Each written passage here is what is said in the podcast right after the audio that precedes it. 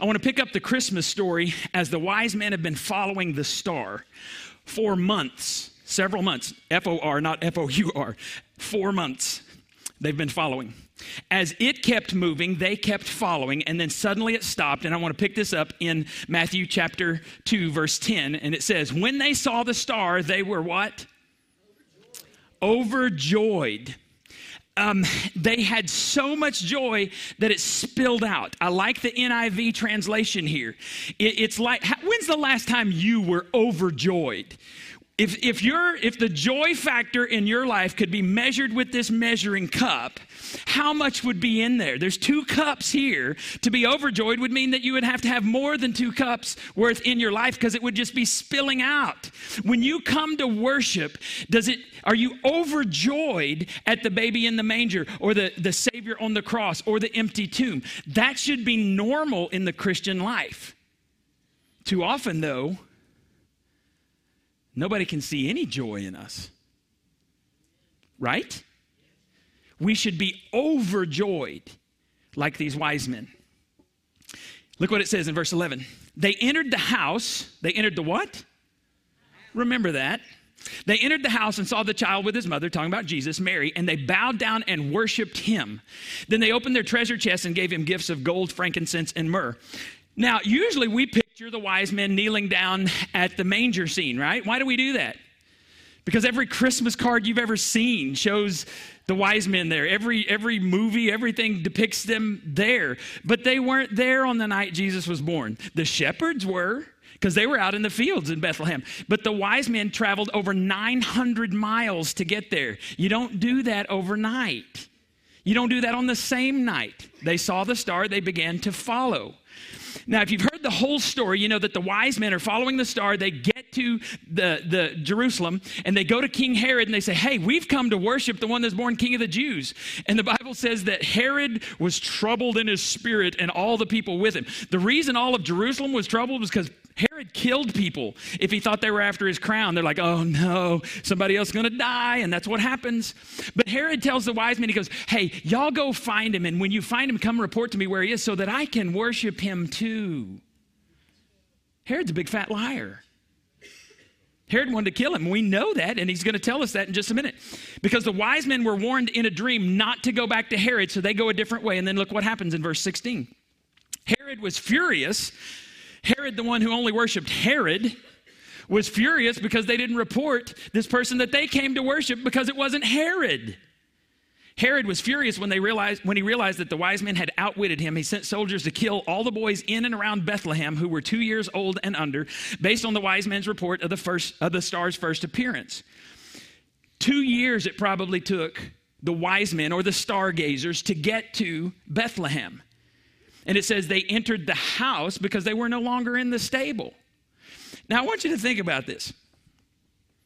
How many of you have a two year old, or you've been around a two year old, or you remember when your kids were two years old?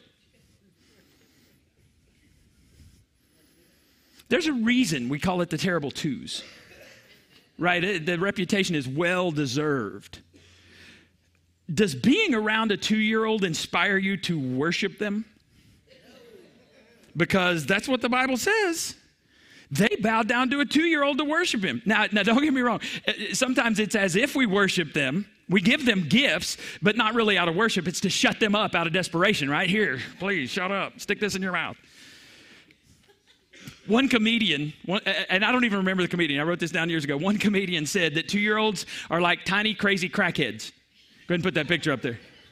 I mean, this is a random two year old. I don't know who this is because he said their clothes are jacked up, stuff all over them. They got no teeth. They look drunk all the time. My one year old grandson, he's walking around, you know, like that. You see them throw something at, when they're two. You see them throw something at, your sis, at their sister. You see them throw something at their sister. Did you throw that at your sister? They lie to you. They're tiny, tiny, tiny crazy crackheads. All of this to say, this is another miracle of the Christmas story that the stargazers, the wise men, are bowing down to a two year old to worship him. They knelt down before, do, do you understand? They knelt down before a two year old and gave him gifts, treasures. Now, we don't understand this kneeling. You can go off of that because we may never, we may, I didn't, I'm sorry, I didn't give you a blank slide to go after that. Uh, well, actually, I'm, I'm to the next part. See, we don't understand kneeling in our society, right? Guys, you kneel twice that I can think of. Once is your football picture, and again, this is just a random football picture, right? You got a football and you kneel. When's the other time guys kneel? when you propose, right? This is random. We were at this this big um, enchant is what it's called outside of Rangers uh, baseball stadium, and and we're at this massive Christmas tree, and it, it's billed as the world's largest Christmas light maze, and it was fantastic. If you get a chance to go this year, next year, go to it. It was fantastic. We're standing there looking at this big honking Christmas tree of lights, and all of a sudden Rachel goes, "That dude's proposing." I mean, he's like right here. He gets down on one knee, and, and people are going, ah. And then he proposes, and she goes, yes. And Rachel goes, is there anything more awkward than standing here after she says yes? Because you're like, uh, yeah, I guess it's good. We don't know, y'all. Maybe she should say no. I don't know. But you kneel, right?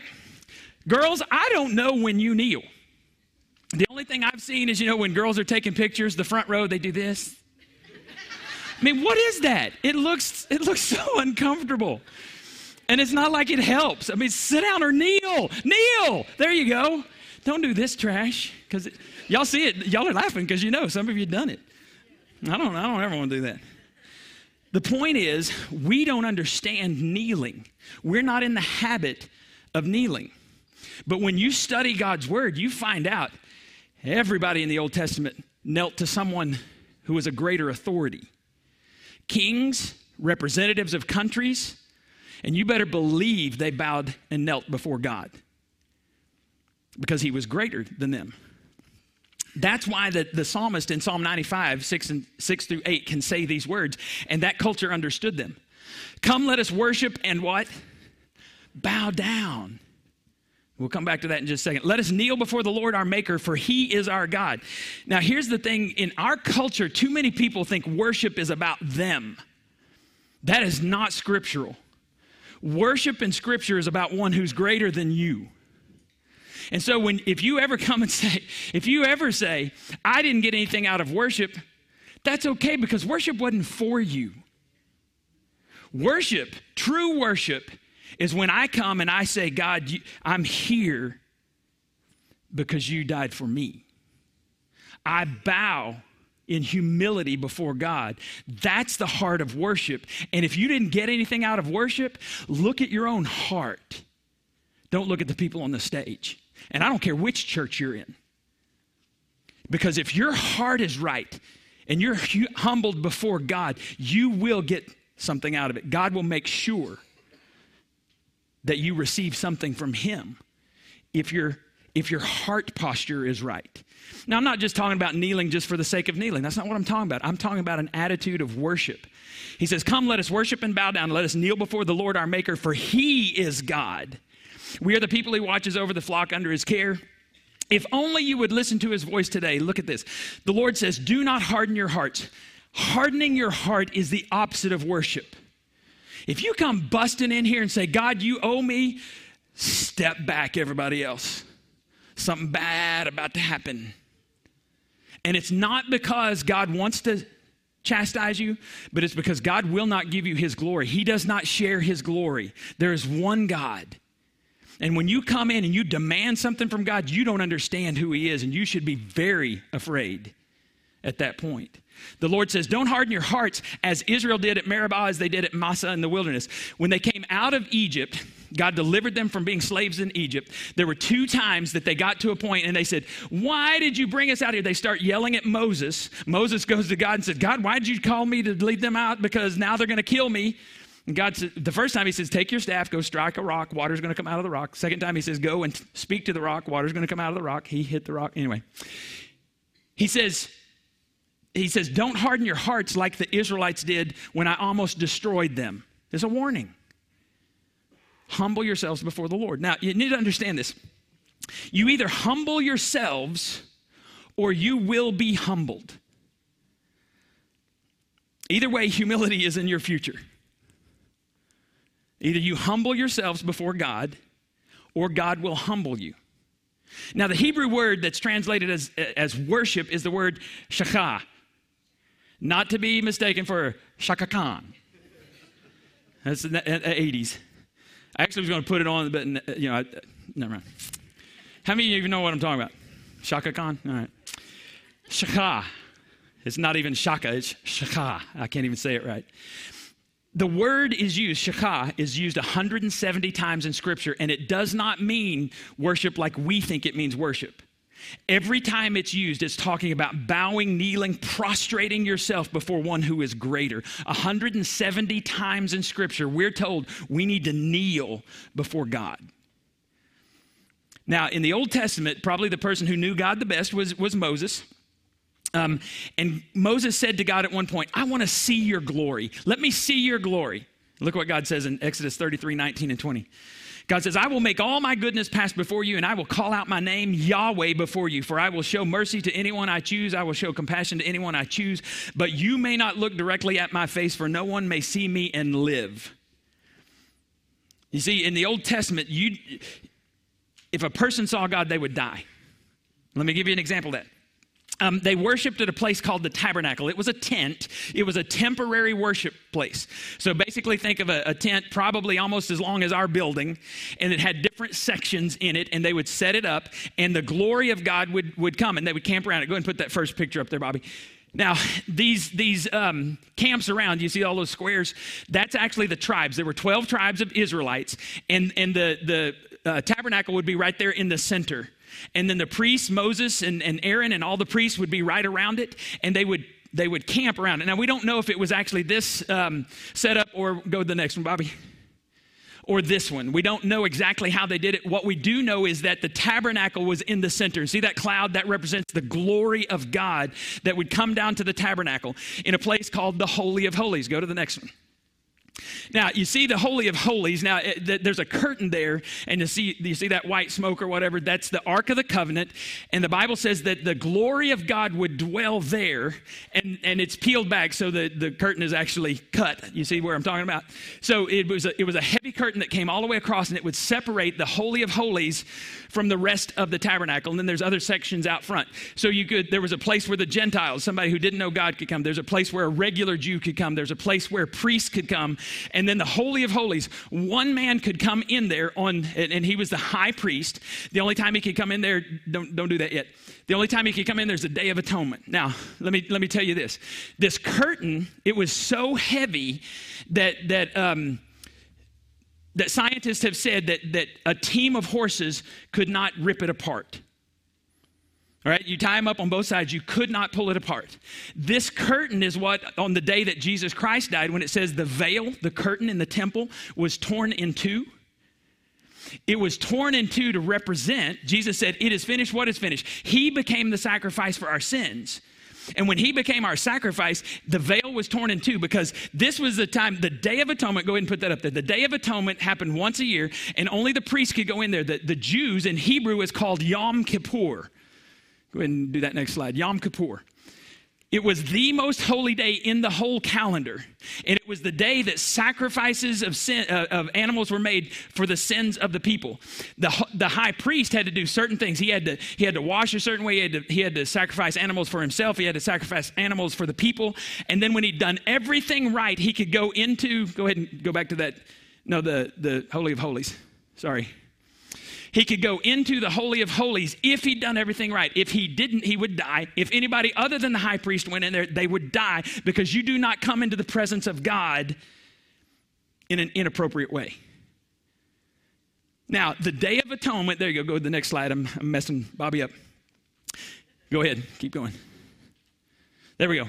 Here's what it means to ransom or redeem someone by offering a substitute.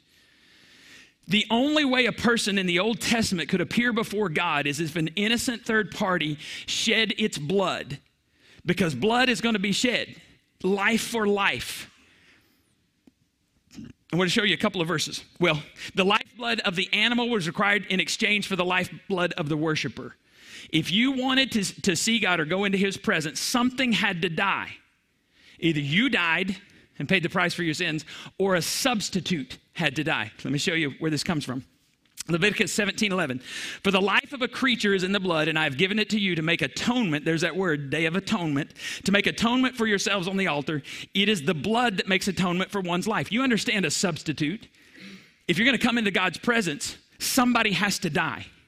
You have to die, or a substitute has to die. This was the sacrificial system in the Old Testament. Hebrews 9:22, as Moses' teaching tells us, blood was used to cleanse almost everything because if no blood is shed, no sins can be forgiven. Someone has to pay for your sins. The Bible says all have sinned, so we are unholy because we have sinned. The only way a holy God can look on something unholy is if a substitute's blood has been given. That's just the way it is when you realize just how powerful, just how magnificent God is, how holy He is, how righteous He is, Suddenly, bowing down to worship Him seems very appropriate. Now, God tells us not to bow down to other things. God created us. He knows we're going to worship something. He says, don't bow down to false idols. Don't bow down to money. Don't bow down to power, sex, drugs, rock and roll, whatever. He says, don't bow down to those things. He says, only bow down to me. He knows you're going to bow to something. So let me tell you three times when you need to bow before God. First one, times you should bow is when you need direction. When you need direction. I'm going to show you uh, a rich young ruler comes to Jesus. I want you to see what he does in Mark 10 17. As Jesus started on his way, a man ran up to him and did what? Fell on his knees before him. Literally. Have you noticed that people use literally, literally incorrectly all the time? I mean, I see stuff, they say, laughing my butt off. Literally. I'm going, literally? You should be in a hospital. I don't want to see it, but I kind of want to see that. If it literally. This man literally fell on his knees before God, before Jesus. He says, Good teacher. He asked, What must I do to inherit eternal life? A few years ago, I first noticed this man's posture. This guy was not a follower of God. He was not a follower of Jesus, but he recognized this man was a teacher and maybe he has some answers. And so, as a sign of respect for him, he runs up, literally falls on his knees, and says, Teacher, what should I do? Give me direction. I've got some questions for you. Knowing, knowing that he had everything everybody else wants because he was rich. But knowing he had questions, he didn't care what everybody else thought. He ran up, literally fell on his knees, and he said, Jesus, would you give me some answers? That's a great place to start. Some of you are not committed followers of God. Some of you aren't even sure you believe in God. God is not your boss. You don't even know if God exists. And where does Jesus fit into this? If you don't believe God exists, where's the Jesus thing? I want to challenge you, no matter where you are today, to fall on your knees before God and say, I've got some questions for you. You could be a Christ follower. Christ followers still have questions. You could be a doubter or you could be an atheist. Because what have you got to lose if he's not real? So you bow down. If he is real, you bow down to him and he, and he invades your life, you've got everything to gain. Just in case. Why don't you say, God, God, if you're real, please show me. And if you pray that prayer today, watch out because the Bible says if you draw near to God, God will draw near to you. You need to get ready. You might be like the rich young ruler. I've got questions. I just need to bow. Now, some of you are already Christ followers and you don't need this direction thing I'm talking about. There's another time you need to bow, and it's when you need to repent. Repent means to change your mind so that you can change your actions. Because you don't do anything until your mind decides it, right? You don't exercise until you say, man, I got to do something about this. You don't save money until you decide you're going to save money. You don't, you don't pursue a relationship with somebody until you make a decision. It has to start in your mind, then the actions follow. Repent means I change my mind about who God is, and I realize I need to, I, I've done something wrong in His presence, and I need to come back to Him. You see, even Christ followers do things wrong. We do it wrong all the time. And if you haven't noticed, Christmas is kind of like a magnifying glass, it magnifies the problems you have. If life is good, Thatcher this morning said, Man, my life is good. And so I, I thank God for that. Thatcher's life is perfect. And, and, and it is. He just had a baby girl, and I've seen pictures, and he said, Man, my life is good. Christmas magnifies that, right? But if your life is going bad, Christmas magnifies that too, because if you you have to go hang out with family that, that you you you did something to or they did something to you. Oh, I, I had an, I had an example, but I can't share it. I don't have permission. But you just think about when you've gone to family get-togethers, and you're like, oh dear Lord. It's just a matter of time, you know. You know, there's there's fuses everywhere, and one of them's going to be lit. Happens all the time. Luke 5 gives us an example of somebody who bowed in repentance. Um, Peter was a fisherman and, and Peter had fished all night, didn't catch a thing, and they were washing and mending their nets. They didn't have, you know, they didn't fish with rods and reels like we do. They had nets they threw out there. And so after they would throw them in the water, they would get dirty and they'd have to mend them and fix them. And so they're doing that, and Jesus comes up and Jesus starts teaching, and a crowd gathers around Jesus. The crowd is so great, they press up against him that Jesus gets into a boat, comes out a little bit, and teaches them. It's kind of like an amphitheater there, and he's teaching them, teaching, teaching, teaching. He finishes, and he says, Peter, let's go out in a little bit deeper water and I want you to throw down your net. Now, if you're if you're Peter, you're a professional fisherman. It's what you do to pay the bills. And a carpenter tells you, "Hey, let me show you where to fish." If I'm if I'm Peter, I'm like, "Why don't you build a table or something? Let leave the fishing to me." Yeah. I talk real bold when I'm not in the boat with Jesus. Right? I mean, but but think about that. I'm a fisherman. Guys do this, right? Your wife says, Hey, why don't you try this? And you're like, Anyway, look what happens.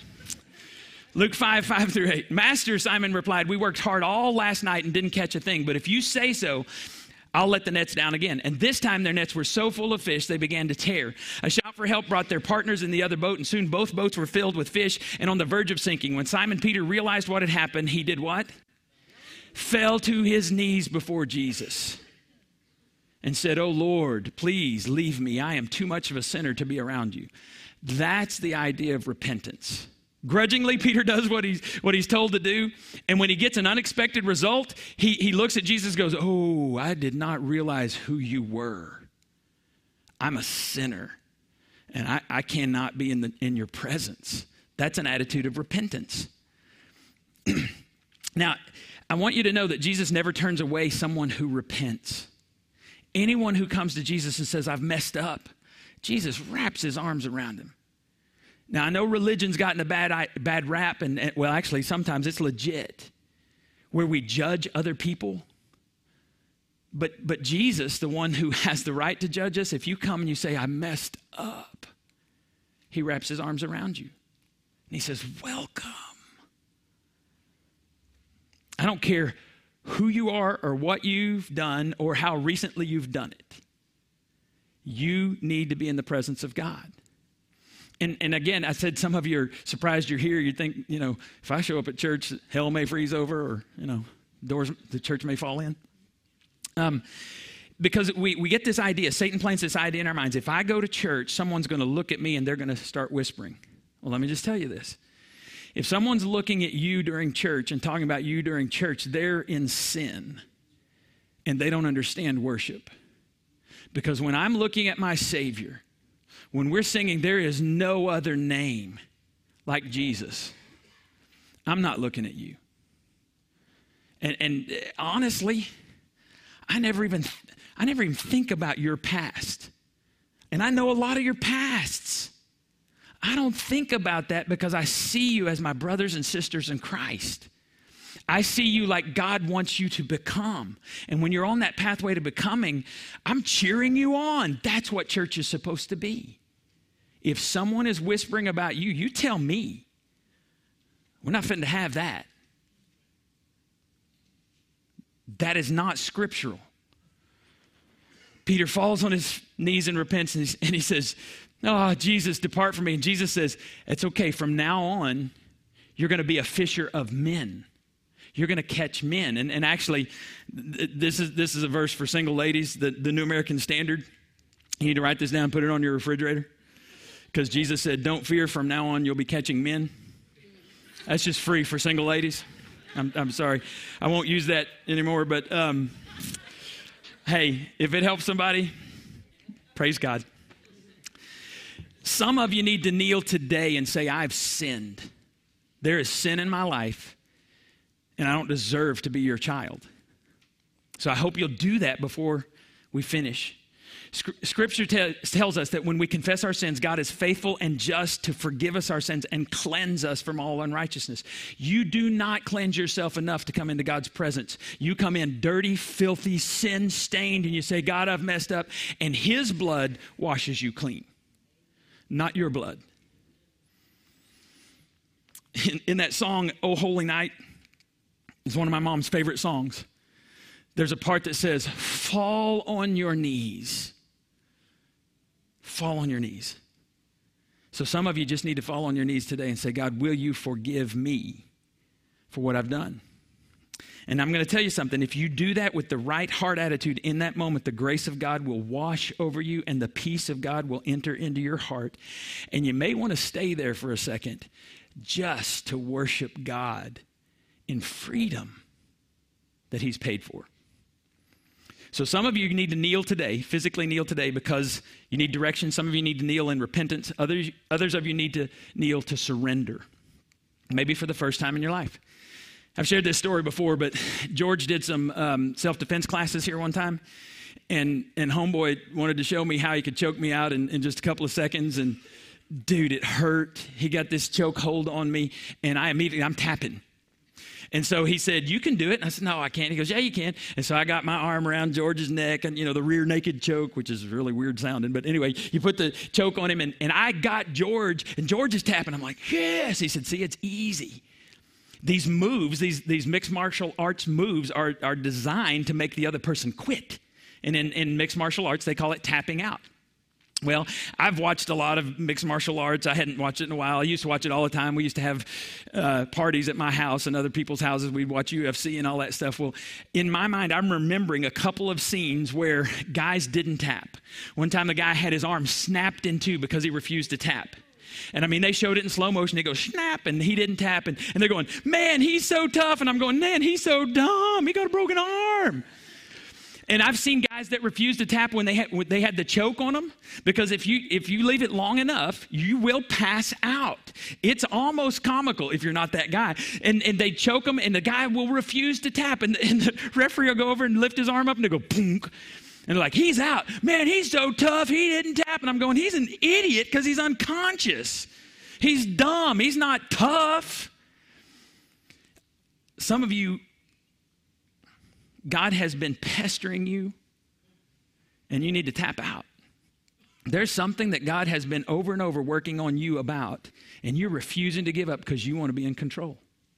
So I want you to understand Jesus, the greatest person who ever lived, tapped out. Let me show you. Luke 22, he's about to be uh, crucified. Verse 41, he says, He, Jesus, walked away about a stone's throw and knelt down. He knelt down. I want you to see all of these different scenes the person kneels to one in obedience. He knelt down and prayed, Father, if you're willing, please take this cup of suffering away from me. Yet I want your will to be done, not mine. Not my will, your will. We've been talking about this for several weeks. Some of you need to pray that prayer today. Not my will, God, but yours be done. I surrender. And, and here's the promise kneeling to pray is often what gives you the strength to stand. The reason you're being knocked down over and over is you're not spending enough time kneeling before one who is greater than you are. When you kneel, and here's the, here's the other thing this is a promise. You can kneel now, or you will kneel later. You can kneel now when it's a choice, or there will be a day when you'll be forced to kneel. Let me show where, where this comes from Philippians 2 8. He, Jesus Christ, humbled himself in obedience to God and died a criminal's death on a cross. Therefore, God elevated him to the place of highest honor and gave him the name above all other names, that at the name of Jesus every knee should bow. You will either bow now when it's your choice, or you will bow another time when it's not your choice. You will either humble yourself or you will be humbled before God. In heaven and on earth and under the earth, and every tongue confess that Jesus Christ is Lord to the glory of God the Father. You're going to bow. The choice is is it your choice or God's choice for you to bow? Well, I'm going to play a, a portion of a video, a song you know, we sing it all the time.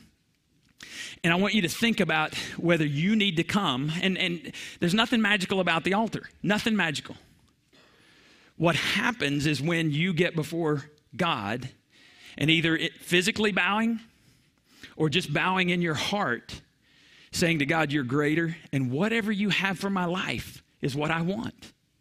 So this song is it's Kristian Stanfill. We do it as a band. It's My Heart is Yours. We're going to play part of this. And I'm just going to open this up. If you want to bow where you are, if you want to bow up here, some of you need to bow for the first time in your life and realize that the baby that was born in a manger came because we were separated from God and there's sin in our life, and God says, You can't deal with sin on your own. I will send someone to be a substitute for you.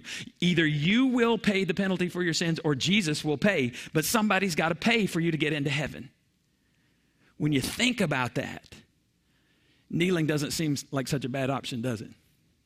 So we're going to pr- play this song. We're not going to play the whole thing, but I just want to give you a few minutes to bow before God and say, whatever your will is, may your will be done, not mine. Go ahead.